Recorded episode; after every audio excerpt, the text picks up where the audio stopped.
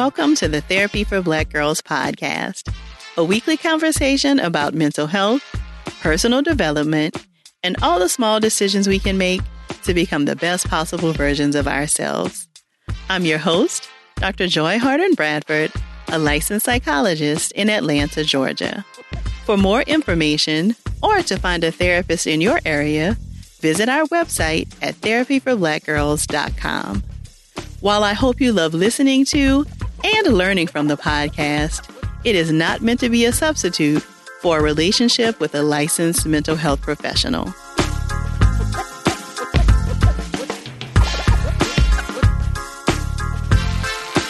Hey, y'all. Thanks so much for joining me for session 143 of the Therapy for Black Girls podcast. In today's session, we're talking all about phobias. And joining us for this conversation is Mandisa Jones. Mandisa is a licensed clinical social worker and founder of Ashe Counseling and Coaching, LLC, which is a group practice with locations in Chicago, Illinois. She's passionate about helping individuals overcome their fears and live life to the fullest. Mandisa and I chatted about what phobias are and how they're different from our everyday fears, some common misconceptions about phobias, how they impact multiple areas of a person's life, and how phobias are treated. If you hear something that resonates with you while listening, please share it with us on social media using the hashtag #TBGInSession. Here's our conversation. Thank you so much for joining us today, Mandisa. Oh, thank you so much for having me. This is such an incredible opportunity. I'm a member of the Therapy for Black Girls community, and I'm just so grateful for this platform and all that you're doing. Well, I am grateful for all of you who are members of the community. It makes the work so incredibly rewarding. So I'm grateful for you. Thank you. So I'm happy to have you here to talk with us today about phobias. There are lots of questions typically in the community about anxiety and all of the different ways that anxiety presents. And we have not touched on phobias specifically. So I'm really happy to have you here to talk more about that, as this is one of your specialty areas. So can you start by just telling us what a phobia is and how it might be different than our everyday worries and fears? Yeah, I'm just really happy to talk about this topic, because actually before I sat down to this interview, one of the receptionists in my workspace, she was talking about her phobia of dogs and how it has impacted her career. So just to talk about phobias, it's a diagnosable mental disorder. It's a type of anxiety disorder that causes an individual to experience extreme irrational fear about a situation, living creature, place, or object. The person will experience intense distress when they're faced with the source of their phobia. It's so funny that you mentioned the receptionist with the dog phobia. So I had a pretty intense dog phobia when I was younger. It could not be around dogs and had never had a bad experience or anything with dogs until one of my friends, during our first job together, she had two dogs that I fell in love with. And so that kind of cured me of the phobia. And now I have two dogs of my own. I'm glad you brought that up, because I had that on my list to chat with you about, because I think that that is one of the ones that we often see, and that it feels like people are very dismissive of it, right? Like, it's like, oh, it's just a dog. It's not going to do anything to you. My dog is not going to do anything. Yeah, you're right. People are very dismissive, but this is a diagnosable mental disorder, because for people who have phobias, it really impacts their lives. I have a phobia as well. So I say it's four-legged animals, but particularly cats, where I will avoid places where I believe that there is a cat, or if I see a cat. And it's very, very common in the Black community. Specifically related to animals, you mean? Specifically, well, just phobias in general. Got it. So they say they don't know exactly how phobias are caused. I mean, sometimes we do have experiences where we are, maybe attacked by an animal, or have had a traumatic experience, like in water or something like that.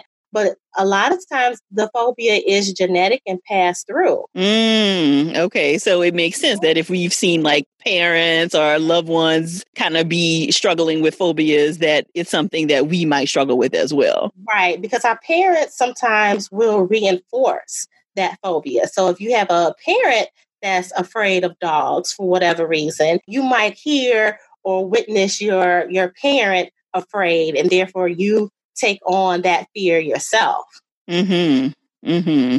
Got it. Okay. So are there things that you feel like are commonly misunderstood about phobia? So we've already touched a little bit about how people sometimes will minimize it, like, oh, that's not a big deal. But are there other things that are commonly misunderstood? Well, understanding the difference between a normal fear and a phobia. You know, we all have fears and some anxieties, but a phobia is when we actually rearrange our lives to avoid that phobia. So, for example, you know, we all may feel a little nervous or anxious when we're flying, especially if the weather is bad and there's turbulence. You know, our stomachs may drop and it may be uncomfortable. But a phobia, a person with the fear of flying, a phobia of flying, wouldn't go to their best friend's wedding on an island because they're afraid to fly there.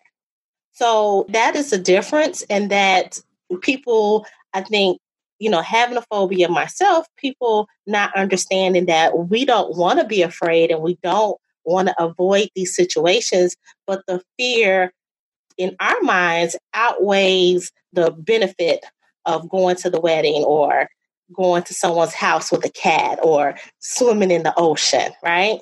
Mm-hmm. Yeah, and I think that that's a great example, right? Because I think if you don't struggle with a phobia, or, you know, if you're not really kind of up on like what it means to have a phobia, then you don't understand how this can impact someone's life. So a decision about whether I'm going to travel to a friend's wedding, but I would imagine that even more everyday occurrences may be impacted because of phobias. Can you talk more about maybe some of those things that people might not even recognize that they're doing because of phobias?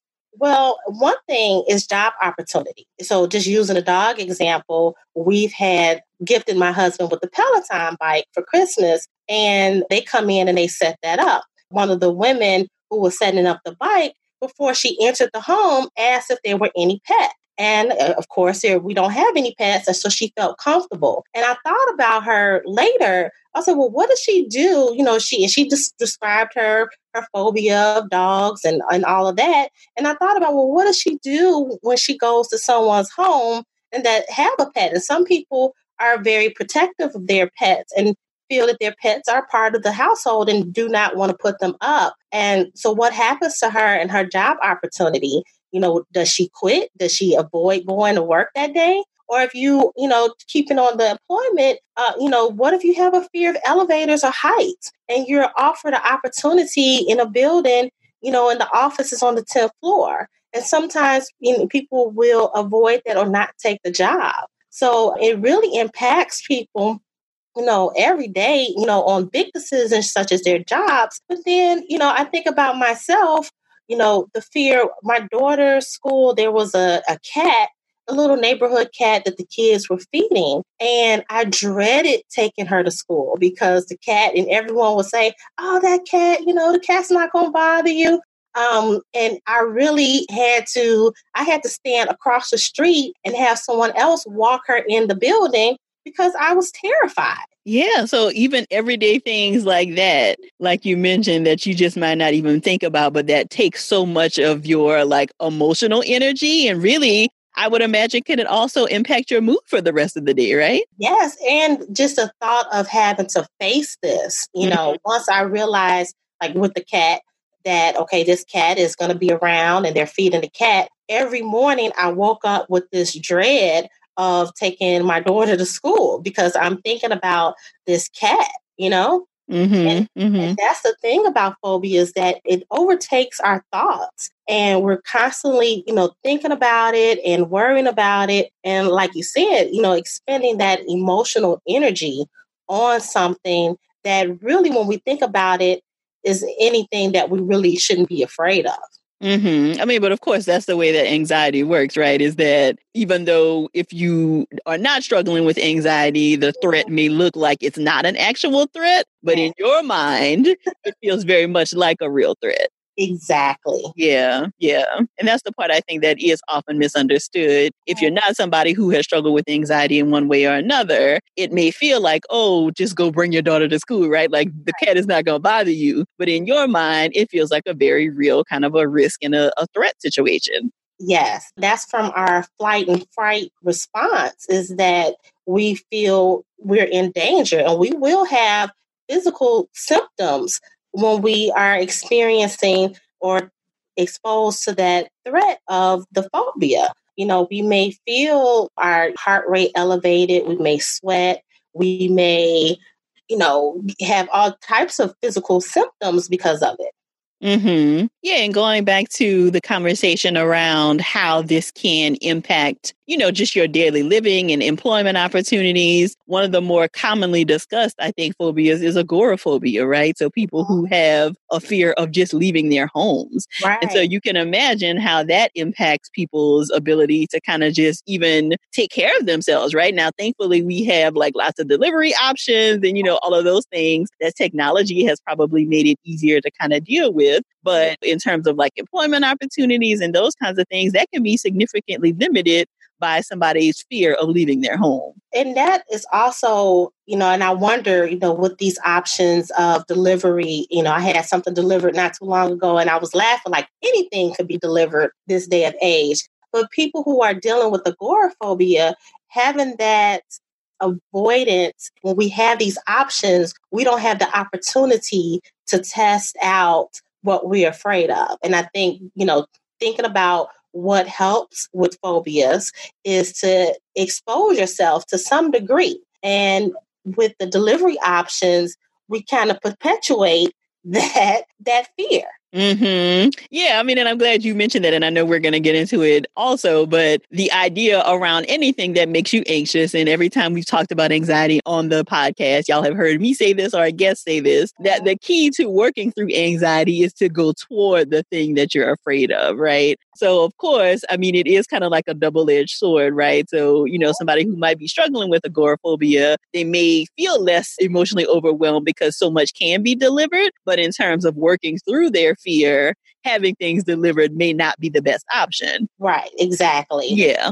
And our friends and our family will help us if they understand that we are afraid of, for example, afraid of flying. They will help us figure out a way to avoid that, to keep us safe, because they don't want us to be scared. But sometimes we need, like you said, to go towards that fear, even if it's just a little bit at a time, so we can get used to it and get used to being uncomfortable. Mm-hmm. Yeah. And I think that that's the key, right, Mandisa, is that we're not wanting you to hear us say like, oh, go full force towards the thing, right? It is incremental, you know? So when we talk about like anxiety hierarchies and those kinds of things, we're not saying like, okay, if I'm afraid of cats, I then adopt 5 cats into my house. Yeah. It might mean, you know, passing by a window where a cat is or, you know, something like that.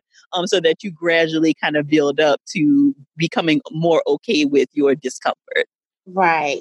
Yeah.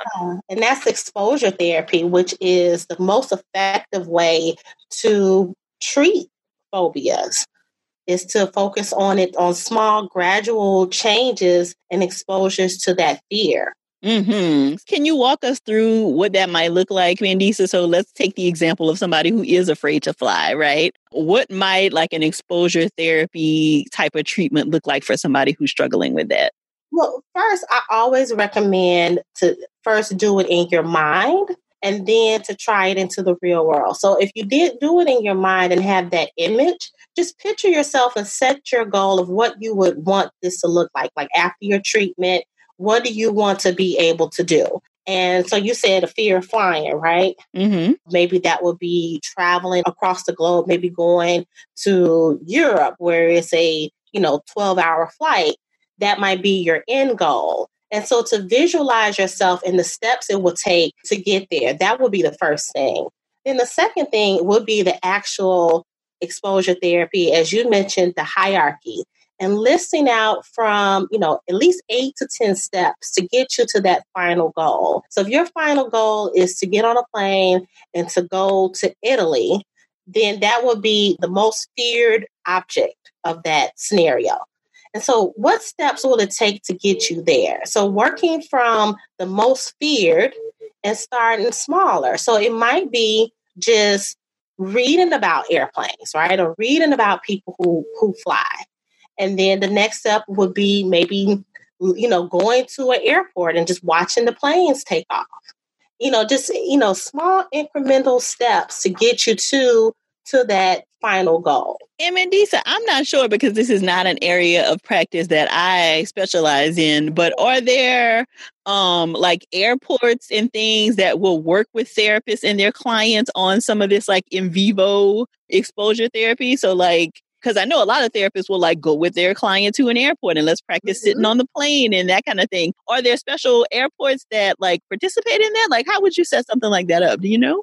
You know what? I'm not sure. I haven't heard of anything because of the security of airports. Right. Yeah. That it might not be as easy as if we were like working for someone who's afraid of snakes and working with a local pet store that will help someone with that fear. Mm-hmm. But I'm sure, that they're, maybe the therapist would be interested in, because if you want, one of the steps would be maybe just going to a gate. So maybe the therapist can write the airline. I'm sure there's something that we're usually pretty resourceful. Yeah. I mean, and I would imagine like more regional airports, right? Or people who have private planes, like you might be able to set up something with somebody who has a private plane. And I've also heard, though I've not used, people having really good results with like virtual reality kinds of things. Have you used any of that in your practice? Like you took it right out of my mouth. That's the thing, that the virtual reality, that is a big area that there's some organizations here in Chicago that use those VR, like those Oculus where they are. I don't know. Have you ever used one of those things just for fun? Yes, I have. And it is a very trippy experience. Like it really feels like I don't think I've done a flight one. I can't remember exactly what the setting was, but you feel like you're in the experience. Yes. So that's an option for people as well. Mm-hmm. Mm-hmm. Yeah. And I think, the whole idea around exposure therapy, right, is that we just want to mimic as closely as possible what the real experience feels like. And so even though the VR experience might not be exactly the same, it can bring up enough of the emotion where you and the therapist can work on like, okay, how do we practice breathing in this moment when it feels like your heart is racing and those kinds of things. And that's another point of using those relaxation techniques.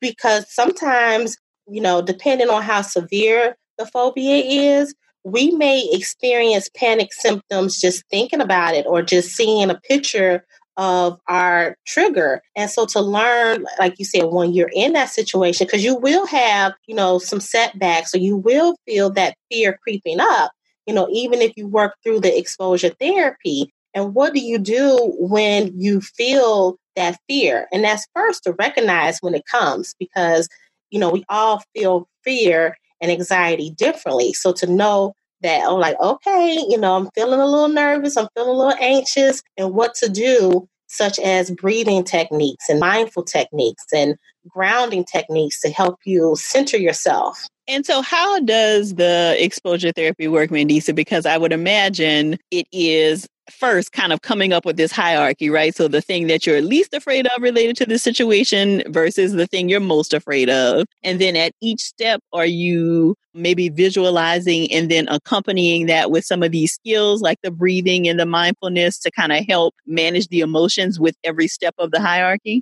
That's exactly it. Yes. Okay. So you do the hierarchy and you imagine each step. It's important also to have a support partner. If, unfortunately, therapists, we're not available 24/7, but you want to have someone that you can also work through these things with. And, if we, using the flying example, someone that can also go with you when you are ready to make that flight. Mm-hmm. And would the support person kind of be a part of the therapy also, or would you kind of be talking to the client about how to talk to the support person about supporting them? You know what? It would be helpful if that support person could come in on a session just to give some tips on how to support the person with the phobia, what to do, what not to do, and explain the process of what that person would need.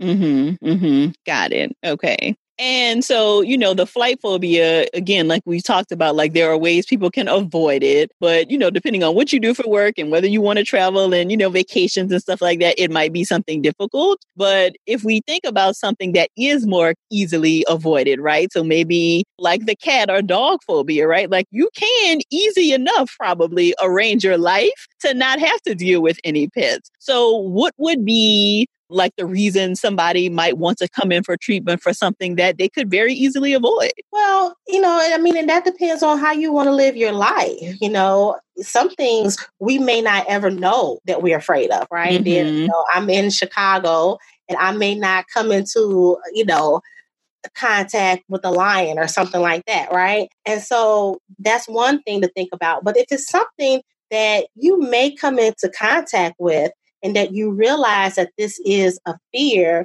you want to address that even if it doesn't affect your day-to-day life. This is something to consider because you may want to travel. You may want to experience something later on in life. Mm-hmm. Yeah. And kind of going back to your earlier comment about how so much of this can kind of be passed on to our kids. Mm-hmm. So that's something I think about too with my little ones, right? Like about how do I manage my own anxiety so that I don't like model for them being anxious of things that, you know, they want to do. Like I don't know how to swim, but they are like water babies, right? And so, you know, trying to manage my own anxiety about them swimming because I know it's a skill that will be important for them to have.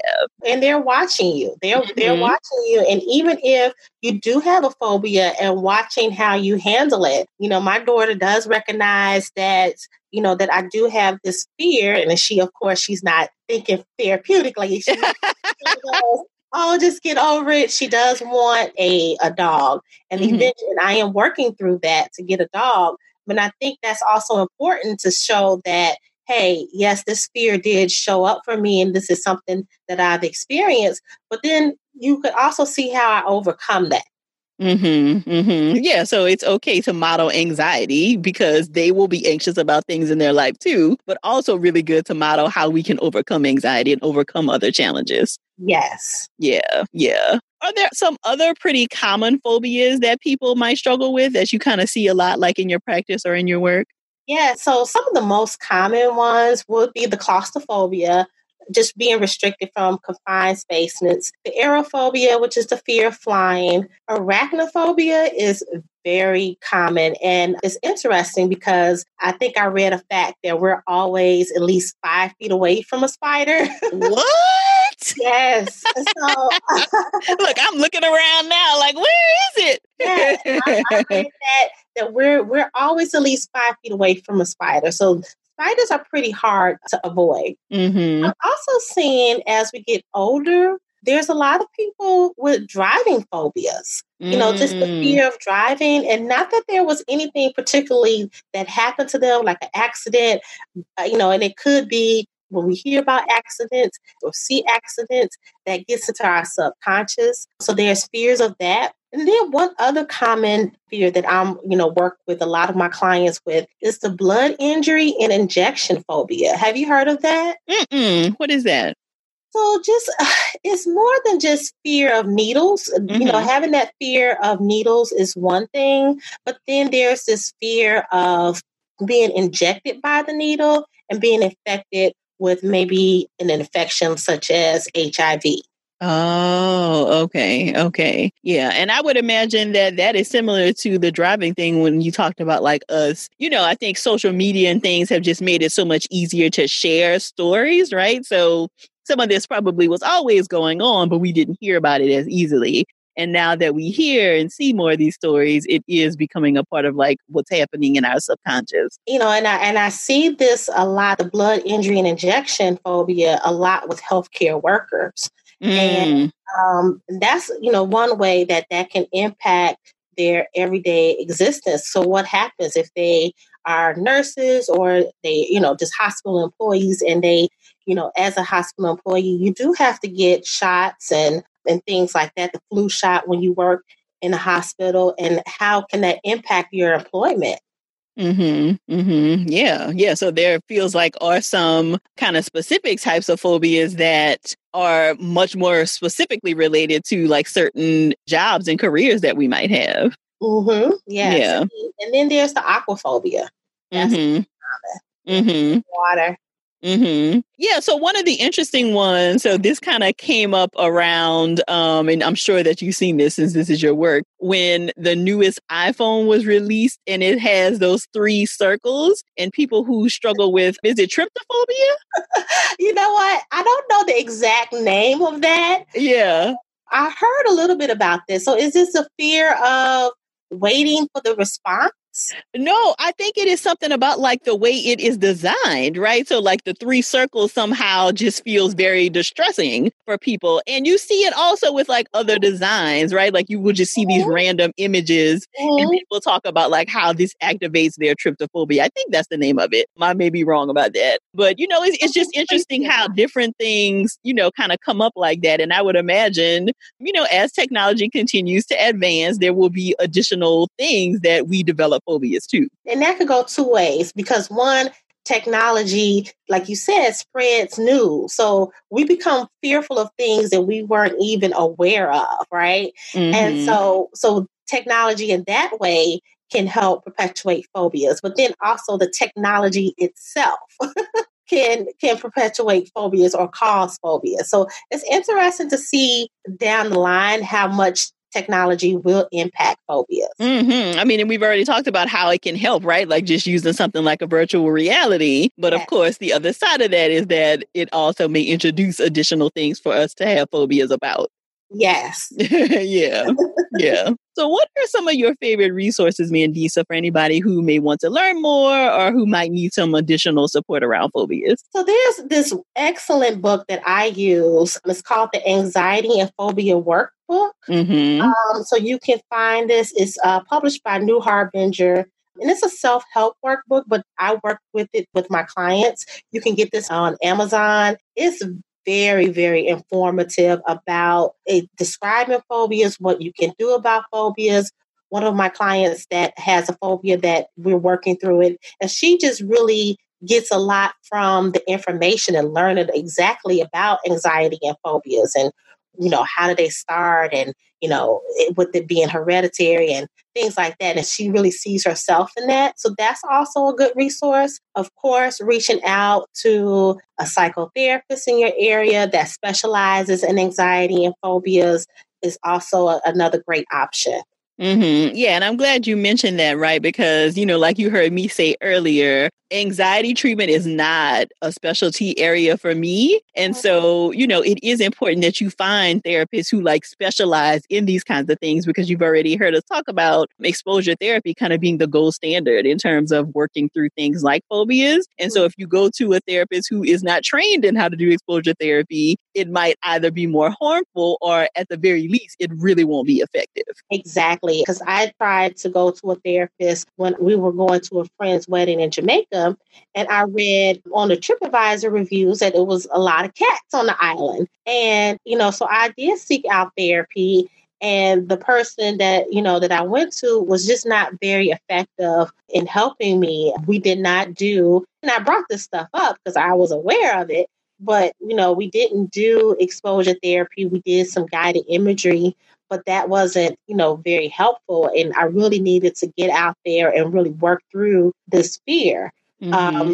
So finding someone that is comfortable and is knowledgeable about exposure therapy and knowledgeable about phobias and anxiety is very important, because there's also some landmines in that. Because if you really want to, you know, stay away from flooding, and that is where we just, like you said, about the cats, you know, walking into a room with 10 cats, that can set you back with your fear and make it even worse. So you want to have someone that is knowledgeable about this. Yeah, very good point, Mandisa. I'm glad you shared that. So where can people find you online? What's your website, as well as any social media handles you'd like to share?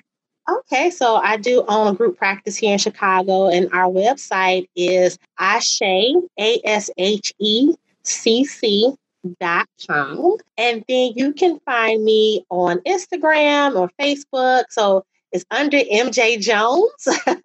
And so my handle is on Instagram. That's what I like to use the most. I love followers and welcome followers. And we're at Ashe Counseling on Instagram. So it's all one word. So that's ASHE Counseling, COUNSELING. Perfect. And of course, we will have all of that in the show notes, and the Anxiety and Phobia Workbook will also be linked in our show notes in case anybody wants to grab a copy of that. Well, thank you so much, Mandisa. I appreciate you sharing with us today. Thank you so much for having me. This was so much fun. I love it. I love it. Thank you. I'm so glad Mandisa was able to share her expertise with us today. To learn more about her and her practice and to check out the resources she shared, be sure to visit the show notes at therapyforblackgirls.com/session143. And please remember to share this episode with 2 people in your circle. And don't forget to share your takeaways with us either on Twitter or in your IG stories using the hashtag #TBGInSession. In case you missed it, last week I dropped a bonus episode of the podcast featuring my conversation with Dr. Key Hallman discussing sisterhood in business. It was the first part of a 3-part series I'm doing with the support of Pfizer as we count down to the Black Enterprise Women of Power Summit. Part 2 of the series drops this Friday, so be sure to be on the lookout for that one as well. If you're searching for a therapist in your area, be sure to check out our therapist directory at therapyforblackgirls.com/directory. And if you want to continue digging into this topic and meet some other sisters in your area, come on over and join us in the Yellow Couch Collective, where we take a deeper dive into the topics from the podcast and just about everything else. You can join us at therapyforblackgirls.com/YCC. Thank y'all so much for joining me again this week. I look forward to continuing this conversation with you all real soon. Take good care.